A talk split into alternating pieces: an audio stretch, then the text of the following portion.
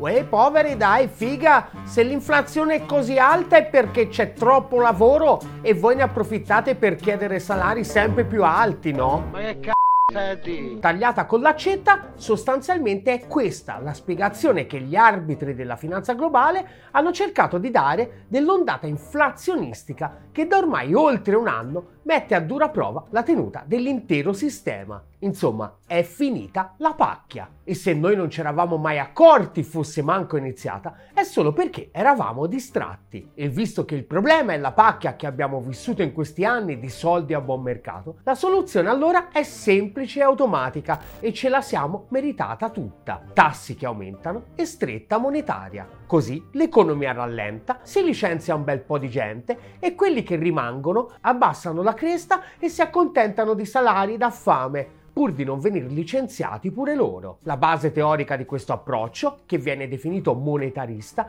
è come sempre il compagno Milton Friedman, che l'ha elaborata dettagliatamente in una pietra miliare della controrivoluzione neoliberista pubblicata nel 1963, una storia monetaria degli Stati Uniti, nel quale appunto sostiene che l'inflazione è sempre e comunque un fenomeno monetario. Come tutto il lavoro di Friedman, un'altra preziosa arma di distrazione di massa nell'arsenale della lotta di classe dell'1% contro il restante 99%. Il suo profeta si chiama Paul Volcker, presidente della Federal Reserve, la banca centrale USA, dal 79 all'87, otto anni durante i quali portò i tassi addirittura oltre il 20%. Alla fine funzionò, l'inflazione impazzita degli anni 70 venne effettivamente riportata sotto controllo e grazie al c***o la politica monetaria di Volcker aveva massacrato l'intera economia USA. Per la prima volta dal dopoguerra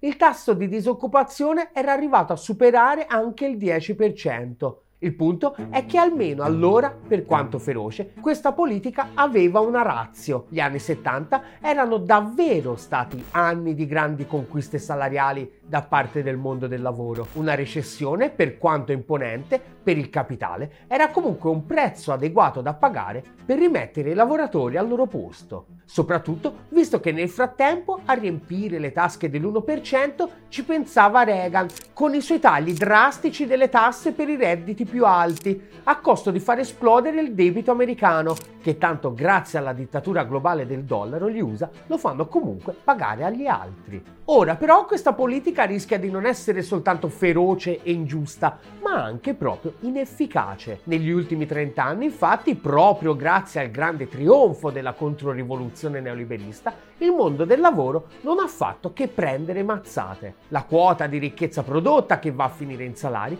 si è ridotta inesorabilmente a favore di rendite e profitti. I salari reali dei lavoratori sono rimasti stagnanti, se non addirittura, come nel caso italiano, diminuiti e manco di poco, nonostante nel frattempo l'epocale rivoluzione digitale faceva aumentare la produttività a dismisura, tutta ricchezza della quale si è appropriato l'1%, che però non si è accontentato e si è tenuto per sé pure tutti i frutti di 10 anni di denaro a basso costo. Il quantitative easing post crisi finanziaria infatti non è andato in nessun modo in investimenti produttivi che hanno creato lavoro e fatto aumentare i salari, piuttosto è andato tutto a gonfiare di nuovo la bolla speculativa è andato tutto in tasca della grande finanza. E non c'è solo un problema di equità. Con la speculazione finanziaria che garantiva profitti giganteschi per tutti, nessuno si è messo a investire nell'economia reale. Il risultato è che il sistema produttivo, già malconcio, si è continuato a indebolire a dismisura. Per un bel po' di tempo questa cosa non si è fatta sentire sull'andamento dei prezzi. Quello che non producevamo più noi in Occidente comunque si produceva in Asia, eppure a prezzi contenuti. Poi sono arrivati il Covid, la guerra in Ucraina, la nuova guerra fredda contro la Cina, insomma il mondo ha ricominciato a frammentarsi e il nostro sistema produttivo in questo nuovo mondo frammentato non era più in grado di produrre le merci che il mercato richiedeva. È quella che si chiama l'inflazione core, cioè l'inflazione che non tiene conto dell'andamento dei prezzi dei beni più volatili, dall'energia ai generi alimentari. Ed è quella che, chissà come mai, la corsa al rialzo dei tassi di interesse da parte delle banche centrali non sta riuscendo manco a scalfire. Come scrivono i nostri inossidabili Michael Hudson e Radica Desai, in una qualsiasi sana economia capitalista o in una qualsiasi sana economia di mercato ci si aspetterebbe che quando i prezzi di determinati beni aumentano ci sia una risposta adeguata sul lato dell'offerta. Un capitalista energico e intrepido investirebbe proprio in quei tipi di produzione in cui i prezzi sono in aumento e una volta che successivamente inizia ad aumentare la produzione di quei beni, i prezzi gradualmente dovrebbero tornare a scendere. Come sottolineano i due autori, nella stragrande maggioranza della letteratura, compresa anche quella cosiddetta marxista, il capitalismo viene sempre descritto come il sistema più efficiente per quanto riguarda proprio la produzione il capitalismo infatti per sua natura espande costantemente la produzione ed è sostanzialmente l'unico sistema in grado di farlo sistematicamente. Tant'è che appunto secondo l'ortodossia marxista le crisi economiche nel capitalismo sono sempre crisi di sovrapproduzione, il che semplificando al massimo significa proprio che lo stesso intrepido capitalista descritto prima da Hudson e Desai una volta che si è messo a investire per produrre quei beni, i cui prezzi sono cominciati ad aumentare per via della domanda, non si ferma finché nel mercato non ce ne sono talmente tanti che non c'è più domanda sufficiente per venderli tutti. Secondo Hudson, e questo è sostanzialmente il suo principale cavallo di battaglia, nel nuovo capitalismo finanziario non funziona più così. I motivi principali che hanno minato la capacità del capitalismo di continuare a fare l'unica cosa che faceva bene, e cioè espandere continuamente la base produttiva, sono sostanzialmente due. Il primo lo abbiamo già accennato. I capitali, invece che in investimenti produttivi, vengono sempre più impiegati esclusivamente per alimentare sempre nuove e più grandi bolle speculative. Il secondo si chiama privatizzazioni. Una delle condizioni che storicamente ha permesso al capitalismo di allargare continuamente la sua base produttiva, infatti, era il ruolo attribuito allo Stato nello sviluppo di tutte quelle infrastrutture materiali e immateriali che della produzione sono un prerequisito essenziale energia, trasporti, ma anche sanità, istruzione. Con la privatizzazione selvaggia di tutti questi settori, lo Stato ha perso la capacità di provvedere a offrire tutte queste precondizioni alla produzione a prezzi vantaggiosi. Come non smette mai di ricordare il nostro Hudson, l'intera dinamica del capitalismo industriale un secolo fa consisteva nell'abbassare il costo dei bisogni primari, dalla sanità all'istruzione, dai trasporti alle comunicazioni, perché lo Stato provvedeva a questi bisogni primari gratuitamente o a prezzi agevolati.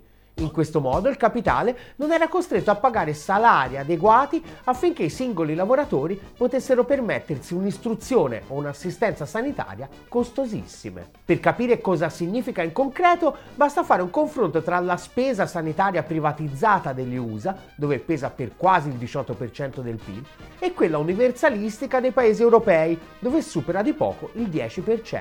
Oppure pensare a quanto sia diventato devastante negli USA il problema dell'indebitamento indebitamento legato alla formazione universitaria. La grande genialata della privatizzazione massiccia dei servizi essenziali entra nella complessa equazione della lotta all'inflazione di questi mesi anche da un altro punto di vista. Se c'è un settore nel quale ultimamente c'è stata davvero una spinta al rialzo dei salari, è infatti proprio quello dei servizi essenziali terra di conquista del capitalismo più predatorio, i salari nel settore dei servizi essenziali privatizzati sono da sempre tra i più bassi in assoluto, spesso addirittura inferiori al livello minimo di sussistenza. Con l'insostenibile aumento del costo della vita, questi settori storicamente poco sindacalizzati e dove la precarizzazione totale rende strutturalmente debole le capacità rivendicative dei lavoratori, nel tempo si è andato registrando un importante ritorno del conflitto e della lotta salariale. Se come ci raccontano il capitalismo occidentale fosse fondato sulla concorrenza,